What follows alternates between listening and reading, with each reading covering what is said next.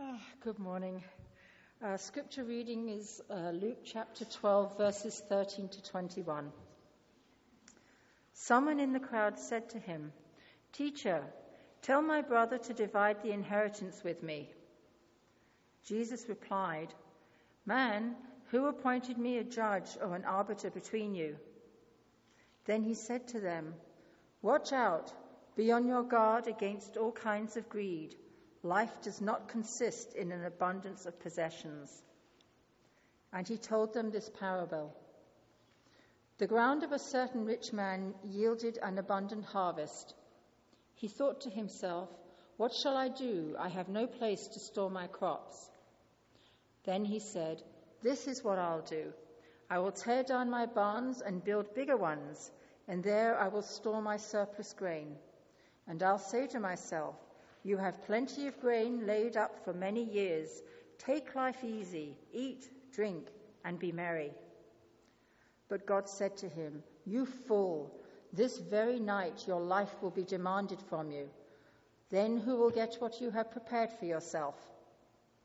This is how it will be with whoever stores up things for themselves, but is not rich towards God. This is the word of the Lord.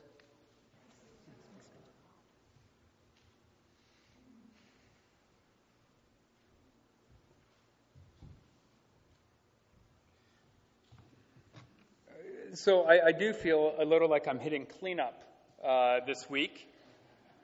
It's been four months since uh, Todd's, Todd started his sabbatical. Uh, clearly, by uh, the attendance here, word got out I was preaching one more time. Uh, but, that, but that's okay. I don't take it personal. Um, it, is, it has been um, a pleasure for me to be able to help out in the small ways I've been able to while Todd's been away and to be able to have the opportunity to preach here a few times uh, during that time. Uh, so I, I, thank you for that. And it's I, have had a chance to chat with Todd over the last week, and he is kind of chomping at the bit to get back. He's excited to to return, and uh, so that's all good. Lord, right now we just pray that you would give us eyes to see the goodness that you have for us that you would let our hearts receive the mercy you have prepared for us. That as we consider this passage of Scripture, we would understand the depth of the love and the grace you have for us. In Jesus' name. Amen. So we're in the midst of Luke chapter 12. And a little bit earlier in Luke, Jesus is far away, and Scripture says, Luke says, and Jesus fixed his eyes upon Jerusalem and began to head there with intentionality. From the moment Jesus fixes his eyes upon Jerusalem and his death, his teaching takes on a much more serious tone. There is in his speech more talk of death, his death, uh, other people's death, death in parables, he also talks about the death of the current religious system, which is built upon the law, ritual, sacrifice, and institutional authority. It's death, death, death. Death is the focus, not only because that is where Jesus himself is heading, but because he knows the punchline to that great cosmic joke. Knock, knock. Life. Oh, come on. Try that again. Knock, knock. Life. Death. Okay, I know if you have to explain a joke, it's not usually worth telling. But this is precisely the joke that Jesus has been telling since his opening night show some three years earlier. He's been explaining the joke. If you want to have life, you have to die. If you want to have power, you have to humbly submit. If you want to be in charge, you have to become a slave. If you want to be rich, you must give it all away. If you want revenge on those who hurt you, you must forgive them. If you want wisdom, you must play the role, the role of the fool. If you want to be found, you have to first get lost. If you want to be first, you must come in last. Now, once you get the joke, it's actually quite funny, and you see it everywhere. See, at this point, a, crowd of about a few thousand people have gathered around Jesus and he has been systematically dismantling the current religious structure and the hierarchy while also teaching about the ruthless and relentless love of God. It's all very serious and heady stuff. And he's really getting into it when some random guy in the crowd pipes up, puts up his hand, and says, Excuse me, Jesus, Jesus, Jesus, um, I have a question for you. And it's, it's a rather personal question. Now, what he does here in this passage isn't entirely inappropriate. Since the days of Moses, teachers and rabbis have been charged with the responsibility of being judges and arbiters over personal disputes. Some of those disputes include uh, land and inheritances. And, and we all know that inheritances can sometimes get quite contentious, as Jesus will demonstrate in an upcoming parable about a man with two sons. Inheritance disputes are still common and divisive today. Some of you have personal experience in this area in dealing with things when you're going through wills. And so we can appreciate and relate to this man's sense of urgency and his passion on the issue. Here is a rabbi standing before him. He is one who has the authority to, to judge and to be arbiter in this case, though he doesn't exactly uh, give us an unbiased explanation of the situation, does he? He simply says, Rabbi, can you please tell my brother to give me my share of the inheritance? Notice that not a lot of detail is offered. We don't know is it about money? Is it about a sheep? Is it about a house? Is it about a vineyard? Is it worth a little or a lot? We, we don't know, but it doesn't really matter. Jesus gracefully and lovingly, as he always does, responds to the, desperate, to the man's desperate situation by saying, Hey, pal, who died and made me judge over you? You see the joke right there? Jesus is asking him, Who made him judge? Well, he did. Jesus made, well, okay, the Father made Jesus judge over this man when, when he was born of the flesh and, and born to, to die and reconcile us to the Father, and then to sit at God's right hand in judgment over the world. So, in fact, when Jesus says, Who died and made me judge over you? the answer is, Well, I'm going to die and be judge over you. So the man, though he didn't know it, went to the right person. He went to the right place. He went to the King of Kings. He went to the Judge of Judges to find resolution to his dispute. Only Jesus is not interested at this point in, in judging this sort of dispute. The man, you see, went, seems to have gone straight to the Supreme Court when really his first step should have been to speak to an uh, arbiter at a small claims court.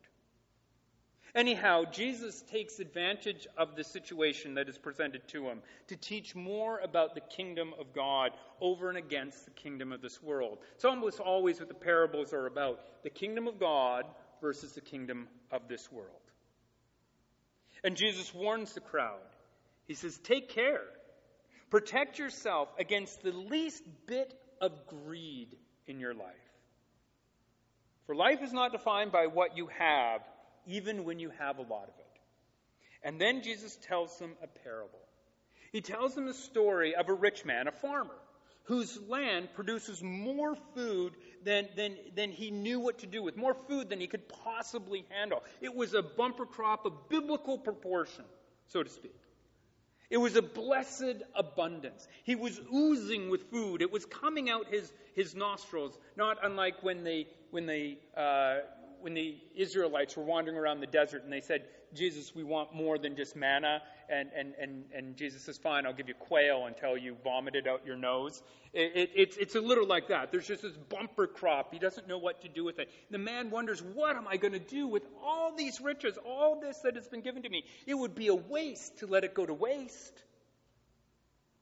And so, after thinking about it for some time, he decides he decides the best thing to do is to tear down his old barns, which were, let's be honest, quite small, and build newer ones and bigger ones to store all the grain that he has been given. And then the man thinks to himself, it will all be good. I will be set for life. Everything will be will work out perfectly. He just won the lottery, the Lotto 649. He can do whatever he wants. He's the first man in Scripture to have the Freedom 55 plan offered by Jerusalem Life. He says, now I can travel, I can eat, I can drink and be merry, I can go on vacations, I can buy a lake home, I can go fishing whenever I want, I can golf whenever I want. The rest of my life is a dream come true. I can do all the things on my bucket list. Won't it just be awesome?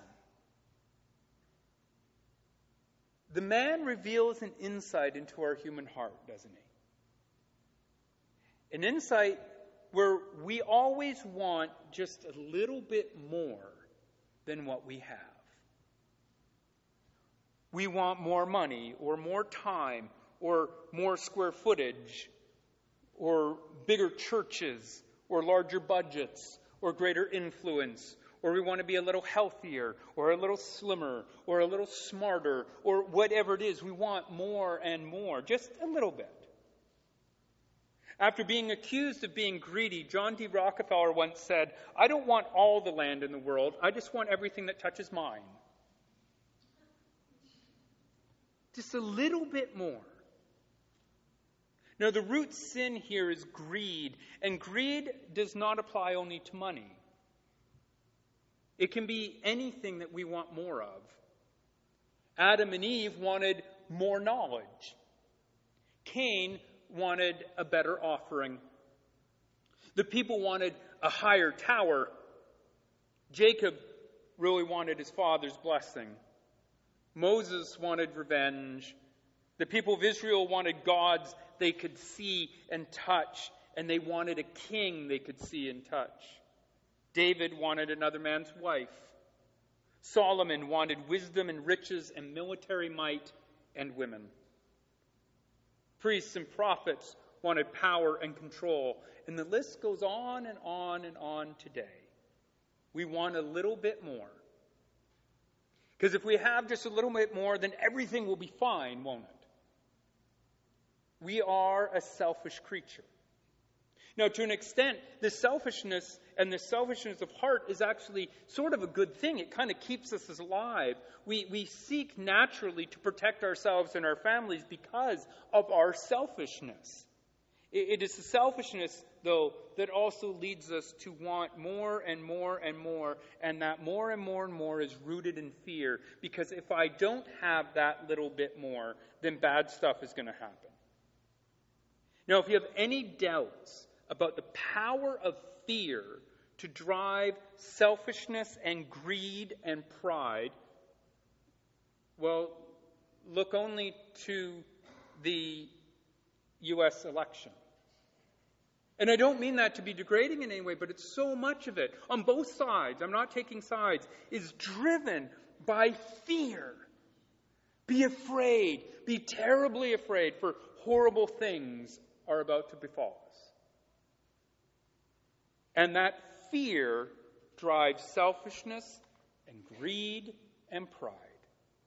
What am I going to do with all this food, the man wonders. If I don't do something with it soon, it's going to go to waste. And if it goes to waste, I might starve. You see the fear? But if I find a way to keep it and store it, well, then all will be well. Listen to what the man says. You have it written out for you. Listen to what the man says. What words do you see or hear over and over again? What is the focus of his situation? He says this What shall I do, for I have nowhere to store my crops? And he said, I will do this. I will tear down my barns and build larger ones, and there I will store all my grain and all my goods. And I will say to my soul, Soul, you have ample goods laid up for many years. Relax, eat, drink, and be merry. What do you see repeated over and over again? What's the focus? I. Twelve times in these three short sentences, he talks about the unholy trinity me, myself, and I. Self destruction and sin is what is the root of the holy, the holy, uh, the unholy trinity. What shall I do? For I have nowhere to store my crops. And he said, I will do this. I will tear down my barns and build larger ones. And there I will store all my grain and my goods. And I will say to my soul, Soul, you have ample goods laid up for many years. So now relax, eat, drink, and be merry. Now, another thing to note here, which is important for my argument that what Jesus is really talking about is death in his final journey. The word here that we have for soul, um, what I, I, will say to my soul, uh, the Greek word for it is psyche. And psyche can also, and most often in the New Testament, is translated as life. So you could read this sentence, and I will say to my life, Life you have ample goods laid up for yourself for many years.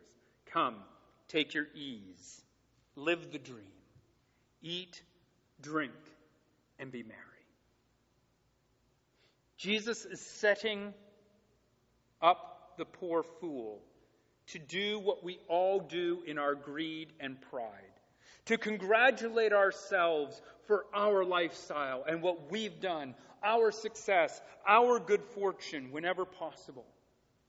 He lets him be the master of an operation that is and always has been out of control and headed for the rocks. Just as we can cheer ourselves on as captains of our own ship, and whether we acknowledge it or not, a ship that has always been taking on water faster than we can bail it out. And so Jesus delivers the cruel, pun- the cruel and cutting punchline to the joke. But God said to the man, Fool, which is the same word Jesus uses to denounce the Pharisees and scribes just the section before this. Fool, this night your life is required of you. See, it's about death. This night your life is required of you, and the things you've prepared, saved, gained, built,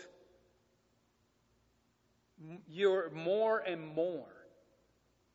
Whose will they become now that you're dead? Those things that we thought were so important, what will become of them? Those things that consumed our thoughts and our conversations and our restless nights, what will become of them? Our dreams of bigger businesses or bigger churches, or, or, or maybe the, the earthly things, will, will, will, will they still be so important to you when you die? And yet, these are the things which occupy so much of our time and energy. And then Jesus slides in this quiet, subtle line. This is how it is with those who lay up treasures for himself and is not rich towards God. If you want to follow me, learn to be more like me, says Jesus, you must deny yourself. Self denial and humility is the way, um, the discipline we use to deal with our greed and our pride.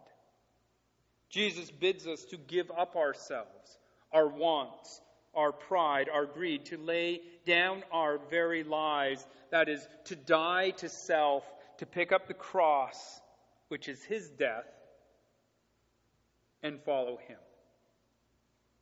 Self denial, self death, is possibly the most difficult of the spiritual disciplines.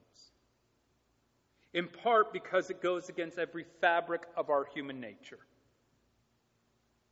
And so the list of excuses of why we can't give up these things is long and it is reasonable. It's also difficult because self denial and self death are not a task. Dying to self is not something you can measure, it's not tangible in the same way that prayer and fasting are. Consider the other spiritual disciplines. I can say I'm fasting more than I did last year, or I'm reading more scripture, or I'm spending more time in prayer than I did last year. I'm giving more money to the poor. I have spent more time in self examination or repentance than I did last year. But how do you quantify or determine I have become better at self denial? I have become better at self death. I have become better at humbleness. How do you measure that? With self denial, if you measure it, you negate it. With humility, if you seek it out, you're not going to find it. But Jesus says, unless we deny ourselves, lay down all that we are, we cannot walk in his ways, and we cannot be counted as one of his. Unless we die, we cannot live. Now, this is hard, almost an unreasonable request from Jesus. But Christ is not asking us to do anything that he himself was not willing to do. Christ denied himself when he became like us. He gave up all his authority and all his power, and he emptied himself of all his glory, not for his sake, but for ours. And he humbled himself when he chose to hang upon the cross.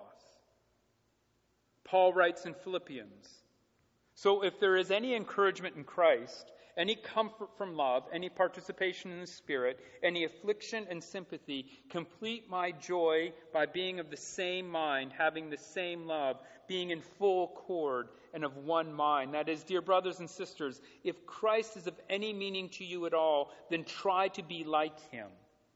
And this is what it means to be like him. Do nothing out of rivalry or conceit, but in humility Count others more significant than yourselves. Let each of you look not to his own interests, but to the interests of others. The disciplines of humility and self denial. Jesus says, understand, the, or Paul says, understand this. Jesus, who though he was in form, the form of God, did not count equality with God something to be grasped, but made himself nothing taking on the form of a servant, being born in, in likeness of man. Not a rich man born into power and title, but a man born in the humility of, the, of a stench filled barn to poor ordinary parents. And being found in human form, says Paul, he humbled himself by being, becoming obedient to the point of death, even death upon the cross. Therefore, God has highly exalted him and bestowed upon him the name that is above every name, so that at the name of Jesus every knee should bow, in heaven and in earth and under the earth, and every tongue confess that Jesus Christ is Lord to the glory of God the Father. By being made low, he was lifted up. Through humility, he was exalted. And through self denial, he was given the name above all names. Through his death, he brought life to the world. You fool, only by your death will you find life. Do you get it? Now, I don't know what humility and self denial necessarily look like for me, so I'm not going to presume to tell you what humility and self denial look like for you. I would like to tell you what you need to do to make it easier for you but as I said, it's not like the other disciplines. I can't just say, well, here's three different types of prayer that you can try, or here's a few tips on how to fast. It looks different for each of us. But it is absolutely necessary if we want to follow Christ. But I know that there are some places, some things we can do. There are some places we can start. Prayer is a place to start. The prayer of self examination specifically is a great place to start. Lord, search my heart. Know my anxious thoughts. Search me. What am I holding on to? What is in me that is prideful? What is in me that is greedy? Show it to me, Lord. How am I like the man in the gospel? How am I selfish? Where is my pride? What must I deny and leave behind? Ask God to search that out in you. There's also prayers of humility. Prayers of examination and humility are not the easiest prayers to pray.